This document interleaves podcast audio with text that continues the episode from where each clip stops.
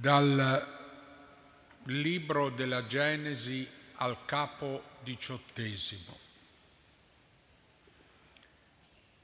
Quegli uomini si alzarono e andarono a contemplare, a contemplare Sodoma dall'alto, mentre Abramo li accompagnava per congedarli. Il Signore diceva, Devo io tenere nascosto ad Abramo quello che sto per fare mentre Abramo dovrà diventare una nazione grande e potente in lui si diranno benedette tutte le nazioni della terra?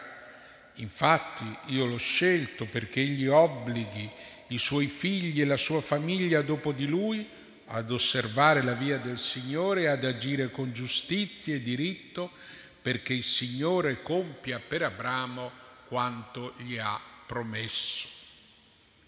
Disse allora il Signore, il grido di Sodoma e Gomorra è troppo grande e il loro peccato molto grave. Voglio scendere e vedere se hanno fatto tutto il male di cui è giunto il grido fino a me. Lo voglio sapere.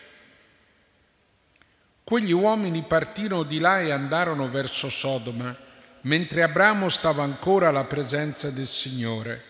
Abramo gli si avvicinò e gli disse, davvero sterminerai il giusto con l'empio? Forse vi sono cinquanta giusti nella città, davvero li vuoi sopprimere? E non perdonerai a quel luogo per riguardo ai cinquanta giusti che vi si trovano? Lontano da te il far morire il giusto con l'empio, così che il giusto sia trattato come l'empio, lontano da te. Forse il giudice di tutta la terra non praticherà la giustizia? Rispose il Signore, se a Sodoma troverò cinquanta giusti nell'ambito della città, per riguardo a loro perdonerò a tutto quel luogo. Abramo riprese, vedi come ardisco parlare al mio Signore, io che sono polvere e cenere, Forse ai 50 giusti ne mancheranno cinque, ma questi cinque, per questi cinque distruggerai tutta la città? Rispose, non la distruggerò se ve ne troverò 45. Abramo riprese ancora a parlargli e disse, forse là se ne troveranno 40. Rispose, non lo farò per riguardo a quei 40. Riprese, non sia dire il mio Signore, se parlo ancora, forse là se ne troveranno trenta. Rispose, non lo farò per riguardo a quei trenta. Riprese, vedi come ardisco parlare al mio Signore, forse là se ne troveranno venti. Rispose, non la distruggerò per riguardo a quei venti. Riprese, non sia dire il mio Signore, se parlo ancora una volta sola, forse là se ne troveranno dieci, non la distruggerò per riguardo a quei dieci.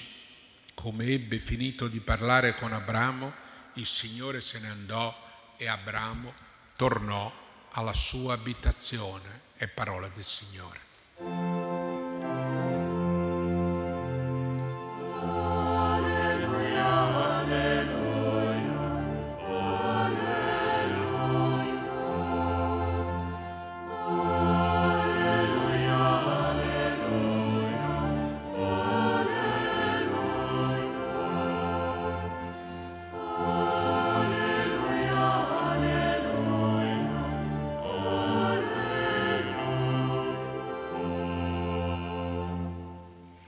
Cari fratelli e care sorelle, la, pre- la, preghiera di Abramo è una delle pagine più affascinanti e vorrei dire, se posso dirlo, più misteriose della Bibbia. Come può un uomo parlare a Dio in questo modo, quasi mostrandosi più buono di lui verso la gente di Sodoma mentre chiede di salvarli? Erano tre quelli accolti da Abramo, ma parlava il Signore, quasi fosse sceso a camminare sulla terra con la sua divina presenza. viene qui espresso un pensiero del Signore. Devo io tenere nascosto ad Abramo quello che sto per fare? Abramo diventerà una grande nazione, in lui saranno benedette tutte le nazioni. Infatti, Abramo è l'amico di Dio. Abramo mio amico, dice il Signore, e il Signore, parlandogli, lo rende partecipe del suo disegno verso Sodoma. Dalla parola di Dio, ascoltata, presa sul serio, nasce spontanea la preghiera di Abramo, una delle sue tre preghiere. Assomiglia a una conversazione insistente tra l'uomo e il suo Signore, tanto che a un certo punto quest'uomo si rende conto di aver superato la soglia del sopportabile e dice, vedi come ardisco parlare al mio Signore, io che sono polvere e cenere? E ancora, non si adiri il mio Signore. Ma può il Signore lasciar distruggere Sodoma con tutta quella gente? L'insistenza di Abramo richiama quella della vedova evangelica di cui ieri si parlava alla preghiera. C'è come una negoziazione da mercato orientale da parte di questo beduino amico di Dio. Se troverai 50 giusti, 45, 40, 30, 20 e alla fine 10. 10 è il numero minimo per la preghiera ebraica, il miniam, 10 persone. E Abramo in quella che vorrei chiamare una negoziazione orante, Abramo fa appello alla giustizia di Dio.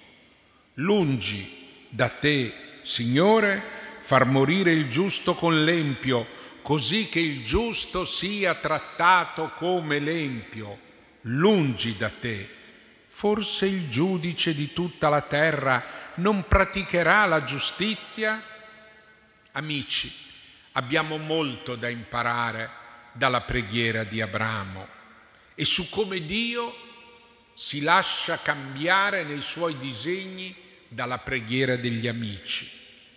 Abramo è padre di tutti i credenti. Abramo è l'uomo religioso che si trova al fondo di ogni tradizione religiosa. L'altro ieri abbiamo pregato al Colosseo in sintonia tra credenti di diverse religioni per la pace. Abbiamo pregato perché la città umana non sia distrutta dalla guerra e lo sappiamo, potrebbe essere una distruzione integrale almeno di alcune parti del mondo. Abramo pregava con noi l'altro ieri e pregava in noi. La preghiera fatta con fede e insistenza proteggerà i popoli colpiti dalla guerra. Perché la preghiera ci ha già protetto. Giovanni Paolo II ad Assisi il Santo Padre Giovanni Paolo II volle che le religioni pregassero insieme per la pace. La prima volta fu il 27 ottobre 1986, 36 anni fa. Questa preghiera è l'occasione per benedire il suo nome e rendere grazie per la sua intuizione profetica che ha protetto il mondo e lo proteggerà. Così i fratelli e le sorelle, pur divisi, lottano insieme per salvare il mondo dalla guerra.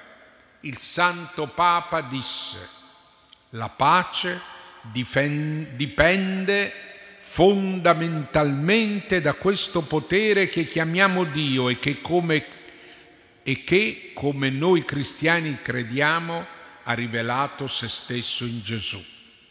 La pace dipende da Dio, che libera il mondo dal male della guerra, da uomini e poteri maligni. Risento ancora nelle mie orecchie la voce di Giovanni Paolo II che diceva la pace è un cantiere aperto a tutti, non solo agli specialisti, ai sapienti, agli strateghi. La pace è una responsabilità universale. Essa passa attraverso i mille piccoli atti della vita quotidiana. Quelle parole furono per noi una vocazione a lavorare e a pregare per la pace a riunire i credenti per il dialogo e la pace. La pace è un cantiere che non è stato distrutto dalle bombe, ma è un cantiere aperto a tutti, non solo agli specialisti o ai pochi signori sulle sorti del mondo. È una responsabilità universale che rivendichiamo. La pace è possibile tutti possono farla, non fosse che come Abramo con la preghiera. E con la preghiera di tutti i credenti la pace è già venuta. Pensiamo alla caduta del muro dopo l'86, al riavvicinamento incredibile tra le religioni che fino a pochi decenni fa si combattevano e si ignoravano. Sì, la pace verrà. Signore, ascolta la preghiera dei tuoi amici che gridano a te.